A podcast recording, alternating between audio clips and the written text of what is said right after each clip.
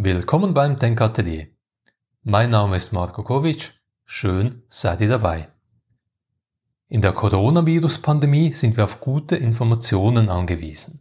Wir wollen verstehen, was vor sich geht und wir wollen einschätzen, was noch alles auf uns zukommt. Doch nicht alles, was online zum Coronavirus kursiert, ist auch seriös. In der Coronavirus-Pandemie erleben wir nämlich auch eine regelrechte Pandemie an Fake News, an Verschwörungstheorien, an Desinformation. Warum wir anfällig für solche Fake News sind, wie wir uns gegen sie wappnen können und wie Journalistinnen und Journalisten mit Fake News umgehen sollten, bespreche ich mit Dr. Sabrina Heike Kessler. Sabrina ist Senior Research and Teaching Associate am Institut für Kommunikationswissenschaft und Medienforschung an der Universität Zürich. Einer ihrer Forschungsschwerpunkte ist Wissenschafts- und Gesundheitskommunikation. Das Denkatelier könnt ihr überall abonnieren, wo es Podcasts gibt, zum Beispiel auf Spotify, Apple Podcasts oder Google Podcasts. Wenn euch das Denkatelier gefällt, könnt ihr auf Apple Podcasts eine Bewertung hinterlassen. Das würde mich sehr freuen, weil der Podcast dadurch für Leute, die ihn noch nicht kennen, sichtbarer wird. Doch nun ohne weitere Umschweife zum Gespräch mit Sabrina Kessel. Ich wünsche euch anregende Unterhaltung.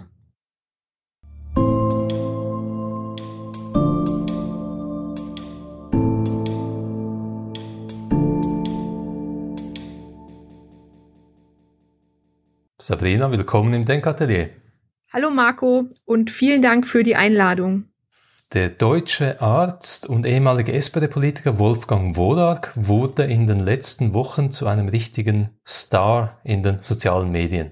Er hat mehrere Videos gemacht, wo er Entwarnung gibt bezüglich Corona-Pandemie. Wir merken jetzt diese Fälle nur, weil wir aktiv nach ihnen suchen. Statistisch sei gar nichts auffällig in dieser Grippesaison. Coronaviren habe es immer schon gegeben. Wolfgang Wodak wurde sehr schnell auch kritisiert dann von Experten und Experten, die darauf hingewiesen haben, nein, er habe die Logik genau umgekehrt verstanden. Wir messen und suchen nach diesem Virus, weil es eben eine Häufung von Erkrankungen und Todesfällen gab. Diese Korrektur hat aber nicht so viel geholfen. Wodaks Videos, die kursieren immer noch auf Facebook, auf WhatsApp, auf Twitter, auf allen sozialen Medien. Was ist hier passiert und wie symptomatisch ist das für die Information in Zeiten von Coronavirus.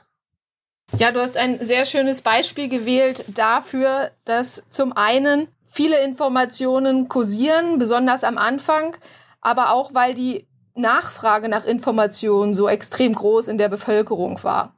Mhm. Und dann kommen natürlich viele vermeintliche Experten, die etwas zu sagen haben, aber auch viele Spekulationen werden tatsächlich auch von Wissenschaftlern gemacht, weil Medien beispielsweise oder die Bevölkerung Sicherheit haben möchte, ein Wissen haben möchte.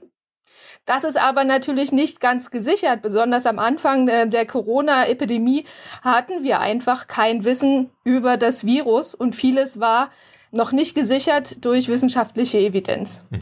Und dann kommt es dazu, dass wir Fake News haben, die sich rasend schnell verbreiten und zwar noch schneller verbreiten als vielleicht journalistisch geprüfte Tatsachen. Mhm. Oder die Informationen, die von Wissenschaftlern oder der WHO selbst herausgegeben werden. Mhm. Und Fake News, die sich dann einmal verbreiten, setzen sich relativ schnell in den sozialen Medien durch. Und wenn sie dann auch einmal im Kopf von den Rezipienten sind, sind sie da schwer wieder wegzumachen. Wenn man eine Nachricht das erste Mal hört, baut man so eine Art mentales Modell auf. Und dieses mentale Modell wieder zu verändern, ist extrem schwierig. Und man bräuchte quasi für die Gegeninformation, die ja durchaus kam, er wurde ja eben kritisiert, und diese Gegeninformation bräuchte eigentlich genauso viel Aufmerksamkeit wie die Information, die er gesendet hat. Das bekommen aber die meisten Gegeninformationen oder die Banking-Texte, sagt man zum Beispiel, die bekommen nicht so viel Aufmerksamkeit. Und das ist genau das Problem. Deswegen sind Fake News so schwer zu bekämpfen und man bräuchte spezifische Widerlegungsstrategien oder man geht eben präventiv vor, was die WHO zum Teil eben auch probiert und versucht mit den sozialen Netzwerken zusammenzuarbeiten, um Fake News gar nicht erst so verbreitend zu lassen. Man spricht in diesem Kontext ja auch vom Anchoring-Effekt, vom Ankereffekt. Die erste Information, die in unserem Kopf ankommt, ist die, an der wir die anderen Informationen bemessen und die ist am schwierigsten zu korrigieren oder zu verändern.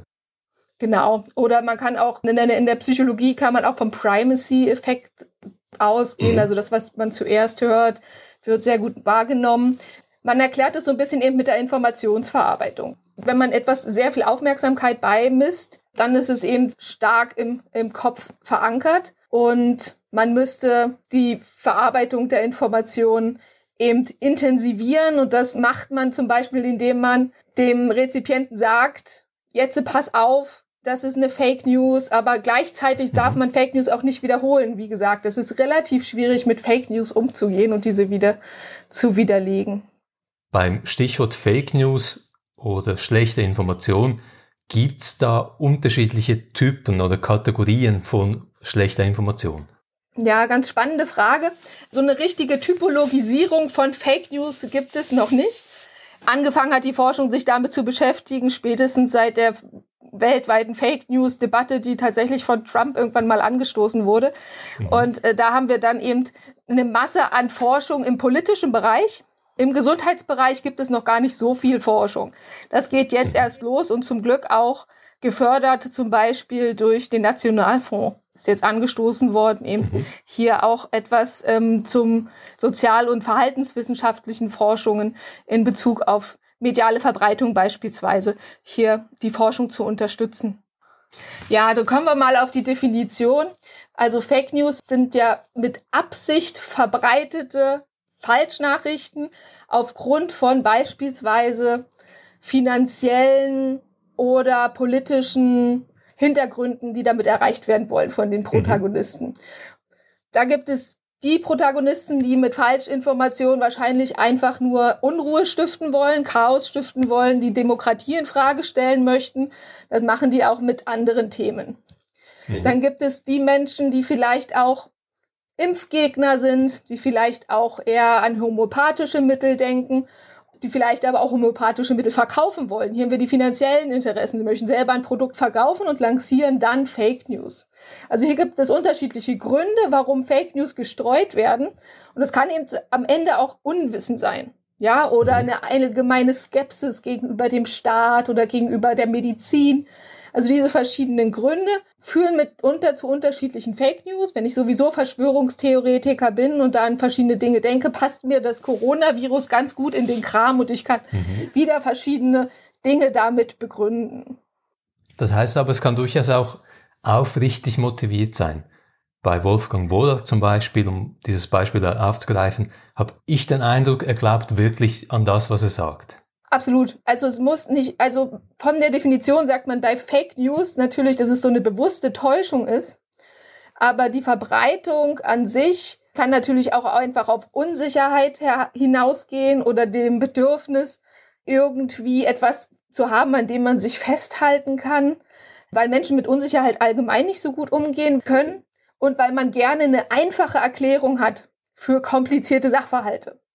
Mhm. Und an diese einfachen, logisch, plausiblen Dinge, die in das eigene Weltbild reinpassen, da hält man sich dann gerne dran fest. Was sind denn so Motive oder Narrative, die, die vorkommen jetzt in der Corona-Krise und diesen falschen Infos? Jetzt haben wir bei Corona eine ganze Menge an Fake News, die tatsächlich grassieren.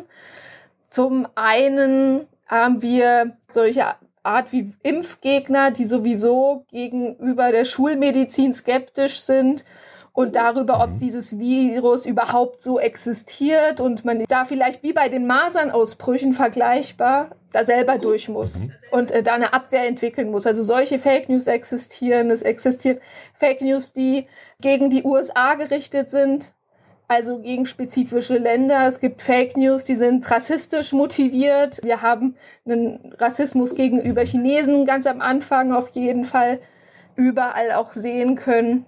Weitere Gründe sind dann, wie gesagt, finanzielle Gründe, politische Gründe, ökonomische Gründe eine Rolle spielen bei der Verbreitung. Ist denn das Ganze diese Popularität von Fake News, von schlechten Informationen eine Heuristik für uns, um Komplexität zu reduzieren.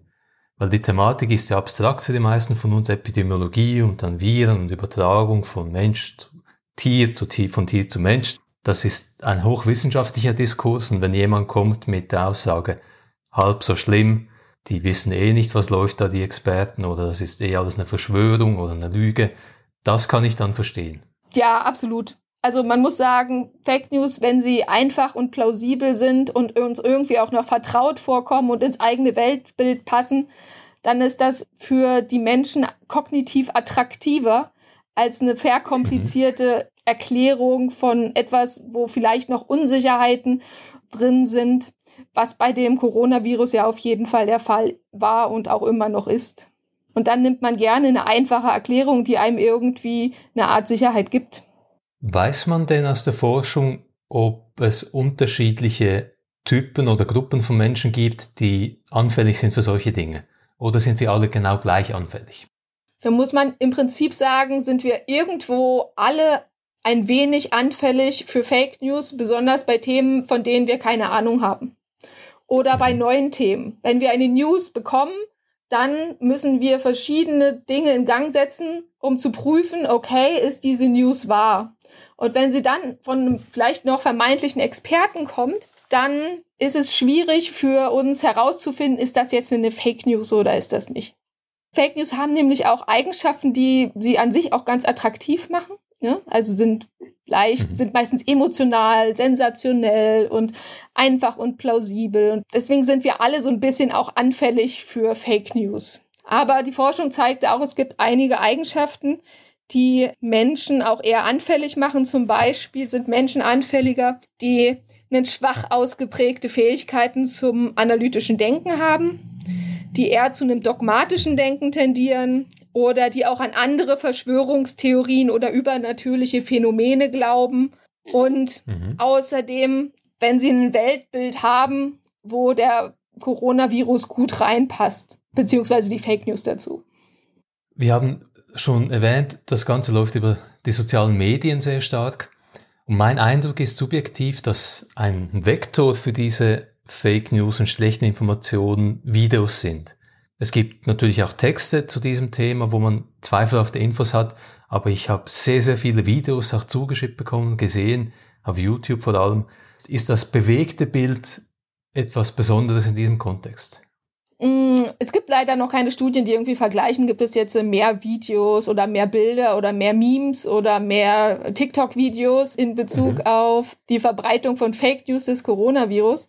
Wir wissen aber von dem Impfgegnerforschung, dass natürlich Videos kursieren, dass wir viele auf Facebook viele Gruppen haben. Ich finde auch WhatsApp hat eine große Rolle hier. Es wird viel über WhatsApp geteilt, an das kommen wir in der Forschung überhaupt nicht ran was äh, ja absolut zu bemängeln ist. Also da wird keine Forschung passieren und trotzdem sind extrem viele Fake News über WhatsApp unterwegs. Im Prinzip ist dieser ganze mediale Wandel so ein bisschen hat was Positives und was Negatives. Das Positive ist, wir haben jetzt eine Menge Akteure, die sich aktiv zu Wort melden und das auch in der Schweiz. Wir haben Epidemiologen, wir haben Virologen, die tatsächlich auf Twitter erreichbar sind, die dort Dinge erklären aus der aktuellsten Forschung und das auch sehr, sehr gut machen. Wir haben Wissenschaftskommunikation von den Akteuren selber und das passiert heute, wie es vorher überhaupt noch nicht der Fall war.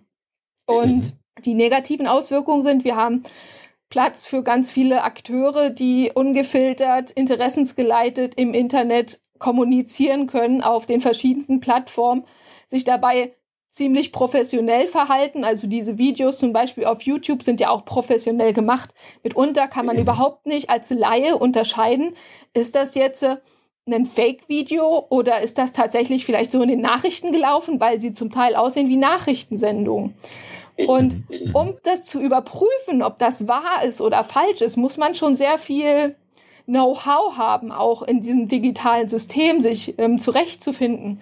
Und man muss leider sagen, dieses Know-how über im, im digitalen Raum sich zurechtzufinden und Nachrichten zu überprüfen, das ist leider noch nicht so ausgeprägt bei den in der Bevölkerung. Wenn man sich mal anguckt, was Internetfähigkeiten und Fertigkeiten so hergeben in verschiedenen Personengruppen, die das vielleicht nicht in der Schule hatten und sich dann irgendwie selber beibringen mussten, dann ist es ziemlich schwierig, eben herauszufinden, was ist eine Fake News und was nicht. Und da ist es gut, dass wir eine sehr transparente Kommunikation haben von guten Quellen auch und die ziemlich aggressiv ist. Also wir haben das WHO, was wirklich auf Twitter momentan, also immer ganz oben ist mittlerweile Informationen zum Coronavirus. Wir haben das auf Facebook, auf Instagram Und wir haben tägliche Pressemitteilungen im Fernsehen, Pressekonferenzen beispielsweise des Bundesamts für Gesundheit. Und das ist sehr, sehr vorbildlich. Das heißt, man wird zwar mit Informationen zum Teil erschlagen. Und auch das kann wieder schwierig werden, weil man als Laie erstmal herausfiltern muss, okay, was ist jetzt eine wichtige Information und was nicht. Wenn da so ein Newsticker ist, der sagt, okay, es gibt 15 Infizierte, 20 Infizierte, 25, ab wann wird es denn gefährlich für mich? Also es ist schwierig, dass, wenn es nicht durch ein qualitatives journalistisches Medium irgendwie eingeordnet ist, sondern eher so tickerartig läuft, es ist schwierig für die einzelne Person, das irgendwie einzuordnen. Gäbe es in diesem Kontext vielleicht, und das ist eine provokative Frage, Dinge, die die offiziellen Quellen, die guten Quellen von den Fake News und schlechten Informationen lernen könnten, wie man Informationen kognitiv gerecht und gut verdaubar aufbereitet. Man muss sagen, dass tatsächlich viele Fake News mit sehr emotionalen Inhalten arbeiten und wir aber im Journalismus eher auf eine neutrale Sachberichterstattung gepolt sind. Dementsprechend, klar, macht es die Boulevardpresse schon ganz gut mit den Emotionen und die heranzuholen und damit zu kommunizieren. Ob das jetzt aber der Status sein sollte, den die Qualitätsmedien sich annehmen sollten, das würde ich nicht so sehen. Also dementsprechend arbeiten die Fake News Verbreiter mit Strategien, psychologischen Strategien, sie durchaus sehr, sehr gut drauf haben, aber die nicht zwingend man sich als qualitätsjournalistisches Medium abgucken sollte. Die Aufgabe von so Qualitätsmedien ist ja nicht nur irgendwie die Informationen herauszuhauen, sondern das Ganze auch einzuordnen, vielleicht auch eine Kritikfunktion zu haben in Bezug auf Informationen, die irgendwie von außerhalb kommen, eine Kontrollfunktion zu haben von Informationen, die aus der Politik kommen oder die aus der Medizin kommen. Also hier ist ja nicht nur, ich gebe Informationen auf irgendeine Art und Weise heraus, sondern da steckt ja noch viel mehr dahinter.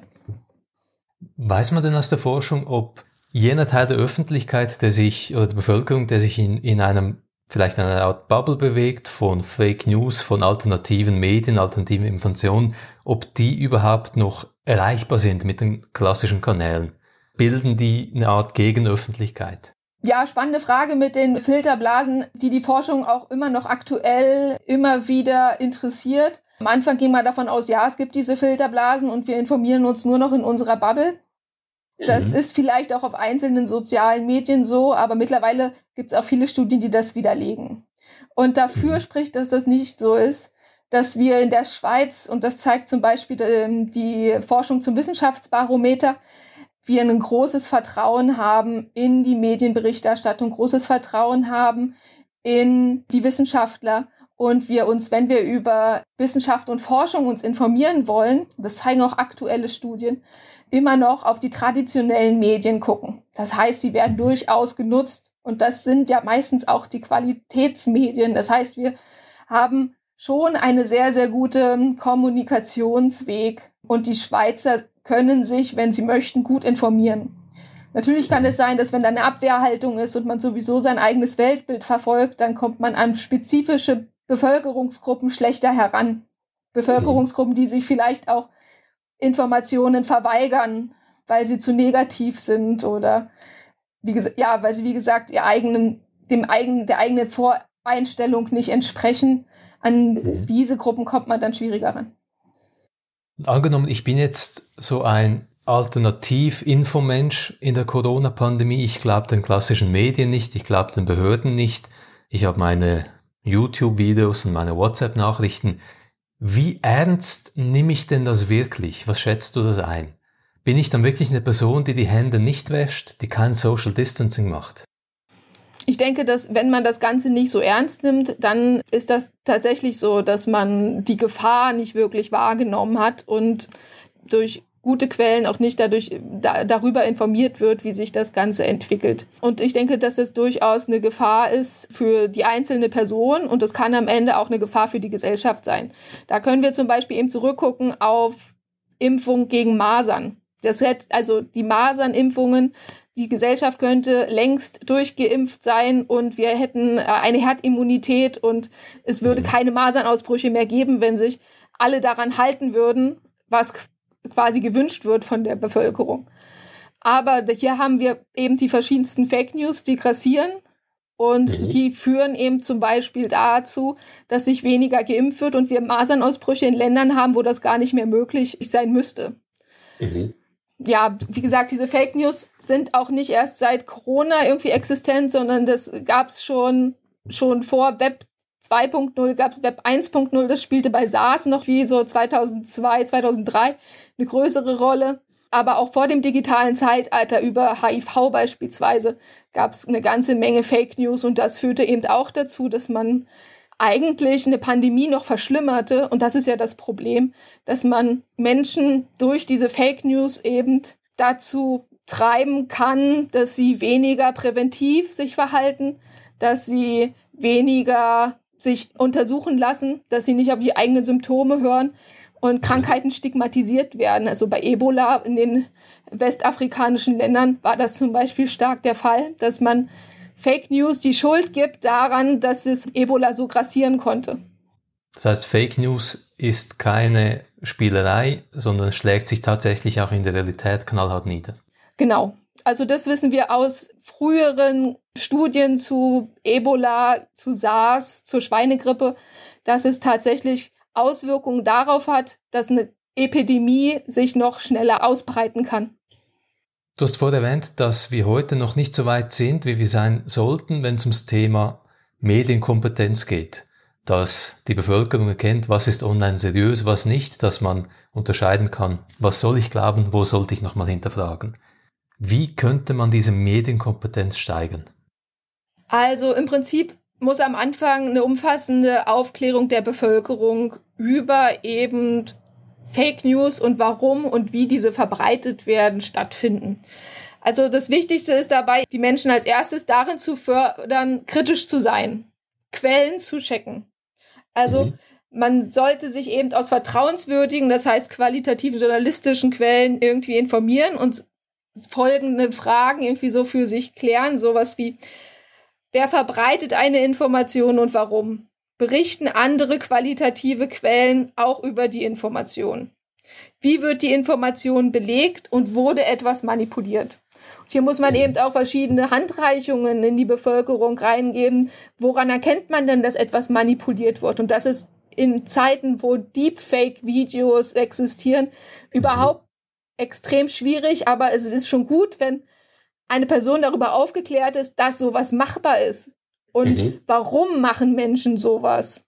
Und wie kann man eine Quelle überprüfen und welche Quelle ist seriös und welche Quelle ist vielleicht fragwürdig? Also das sind so ganz wichtige Grundfertigkeiten, die in der Schule schon gelehrt werden sollten, aber wir dürfen nicht die ältere Bevölkerung vergessen, sondern auch hier sollten eben Kampagnen gestartet werden, die da aufklären. Müssen wir auch die Betreiber der sozialen Medien zur Rechenschaft ziehen? Mitunter wird das in verschiedenen Ländern schon gemacht. Im politischen Kontext sehen wir das zum Beispiel in Frankreich. Immer wieder wird das auch diskutiert. Man muss auch sagen, in Corona-Zeiten haben sich die Plattformen jetzt auch vermehrt zusammengeschlossen und möchten auch wirklich gegen diese Fake News vorgehen. Mhm. Und sobald diese erkannt werden, dann auch versuchen, diese zu löschen. Natürlich sind die Facebook-Betreiber oder Twitter-Betreiber immer etwas zu spät. Also eine, eine, Information muss schon grassiert sein, damit diese mhm. irgendwie wahrgenommen wird. Da haben wir tatsächlich andere Plattformen, die das besser machen. Korrektiv beispielsweise ist da so ein ähm, Verein, die gut gegen Fake News jetzt zum Coronavirus diese schon sammeln wo man mhm. sie einschicken kann und dann wird direkt darüber informiert, dass es diese gibt und was da vielleicht auch Evidenzen sind, die aufzeigen, dass es eine Fake News ist. Meine persönliche Meinung ist, ja, man sollte die Plattformbetreiber da noch mehr am Ende zwingen, gegen Fake News vorzugehen, weil sie auf jeden Fall eine meinungsbildende Verantwortung haben und das eben nicht nur in den Nachrichten, die wir sehen, irgendwie auf Facebook, sondern eben auch auf WhatsApp beispielsweise mhm. und da aufpassen, was da alles miteinander hin und her geteilt wird. Hier muss man sagen, okay, WhatsApp ist wieder schwierig, das greift auch in die Persönlichkeitsrechte in irgendeiner Art und Weise ein, weil man dort eben ziemlich privat miteinander kommuniziert und mhm. sollte das Ganze auch noch kontrolliert werden von irgendjemand, was man da kommuniziert. Aber da denke ich, sollte man auch unterscheiden, geht es hier um eine Meinung oder ein politisches Thema oder geht es tatsächlich darum, eine Pandemie irgendwie in den Griff zu kriegen. Mhm. Aber das kann man auch anders sehen.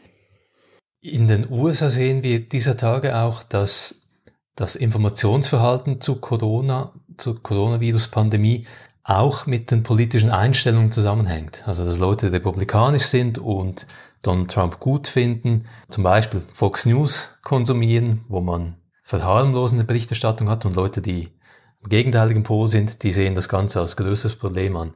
Ist das nur ein amerikanisches Problem oder gibt es auch bei uns in Kontinentaleuropa?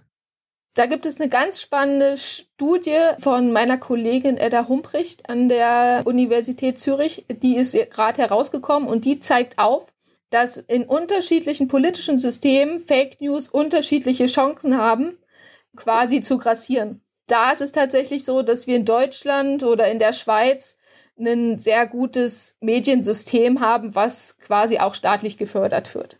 Das heißt, wir haben hier Informationen, die nicht so wie in den USA auseinanderklaffen.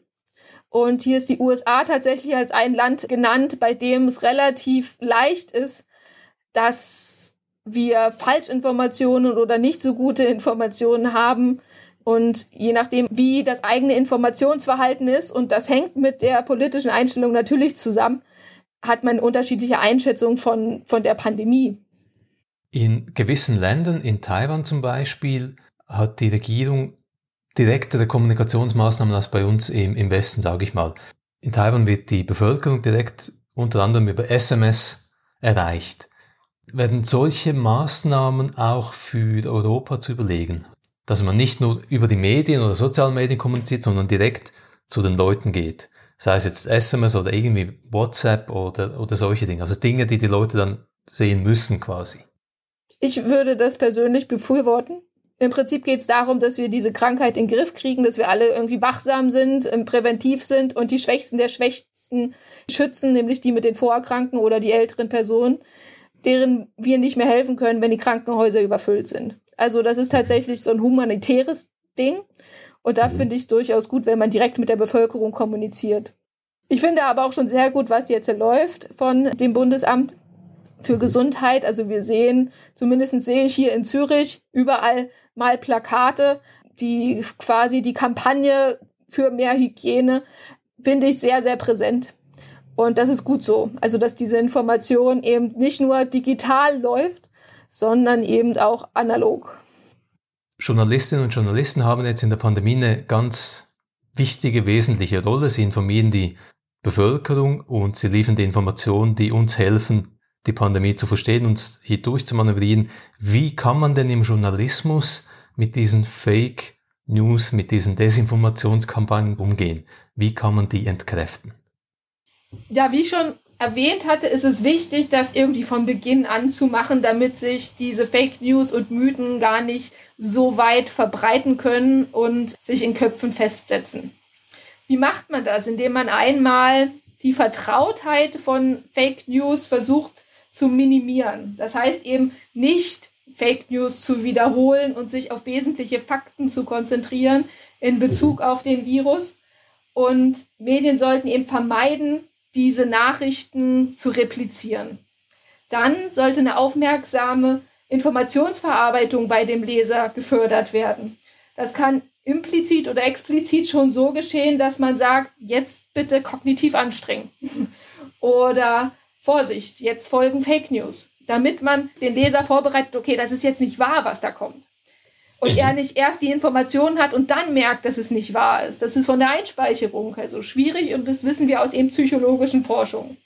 Dann ist es so, dass eine neue und korrekte wissenschaftlich gesicherte Erklärung geliefert werden sollte, anstatt eben der Fake News. Und die sollte am besten plausibler sein und kurz und leicht verständlich. Denn die faktisch korrekte Erklärung soll diese Lücke füllen, die weg ist, wenn man sagt, okay, die Fake News ist falsch. Und mhm. diese Lücke sollte so einfach wie möglich gefüllt werden.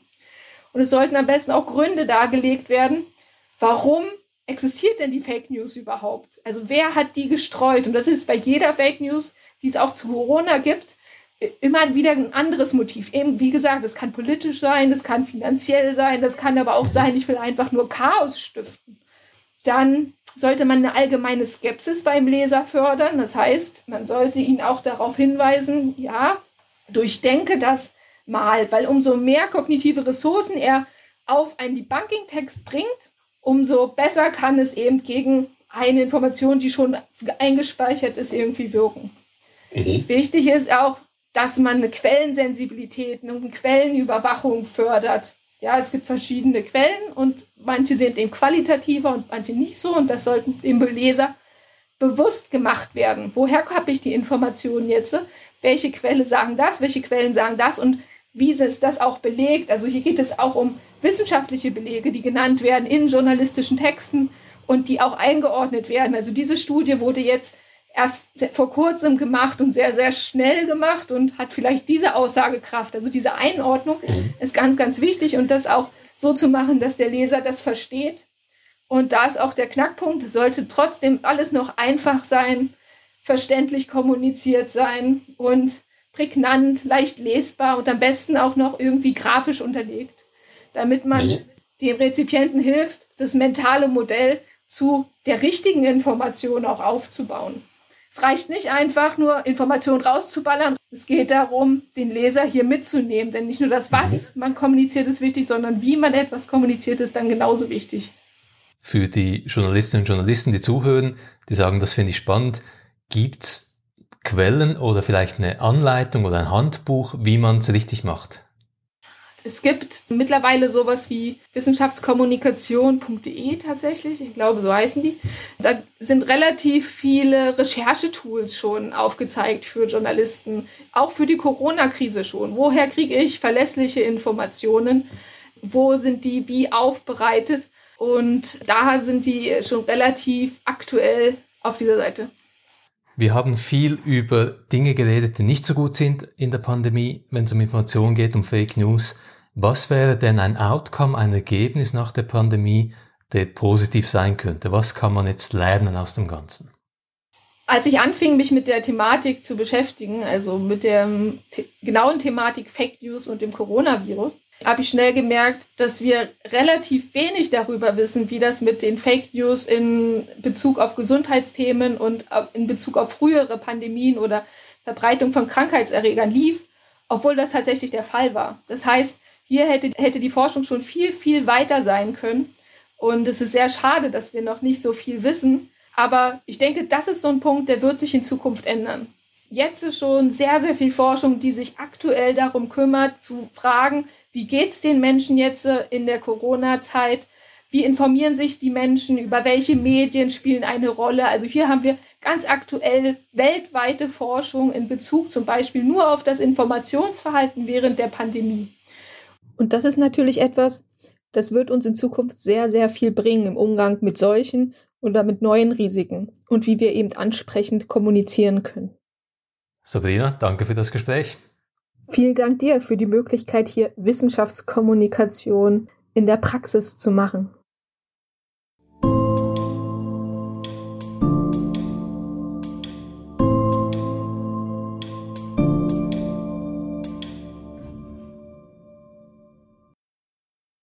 Während einer Krise wie der aktuellen Coronavirus-Pandemie können wir uns nicht nicht informieren. Schließlich brauchen wir Orientierung in einer solch ungewissen Zeit. Doch wir sollten beim Zusammenstellen unseres Medienmenüs trotzdem wählerisch bleiben. Verschwörungsvideos auf YouTube und Kettenbriefe auf WhatsApp haben eine starke emotionale Kraft, aber wir müssen Inhalte, die fast zu gut klingen, um wahr zu sein, kritisch hinterfragen. Das Denkatelier könnt ihr überall abonnieren, wo es Podcasts gibt. Das beste Geschenk, das ihr mir machen könnt, ist eine Bewertung auf Apple Podcasts. Auf patreon.com-denkatelier könnt ihr das Denkatelier zudem auch aktiv mit einem kleinen Obolus unterstützen. Vielen Dank fürs Reinhören und bis zum nächsten Mal.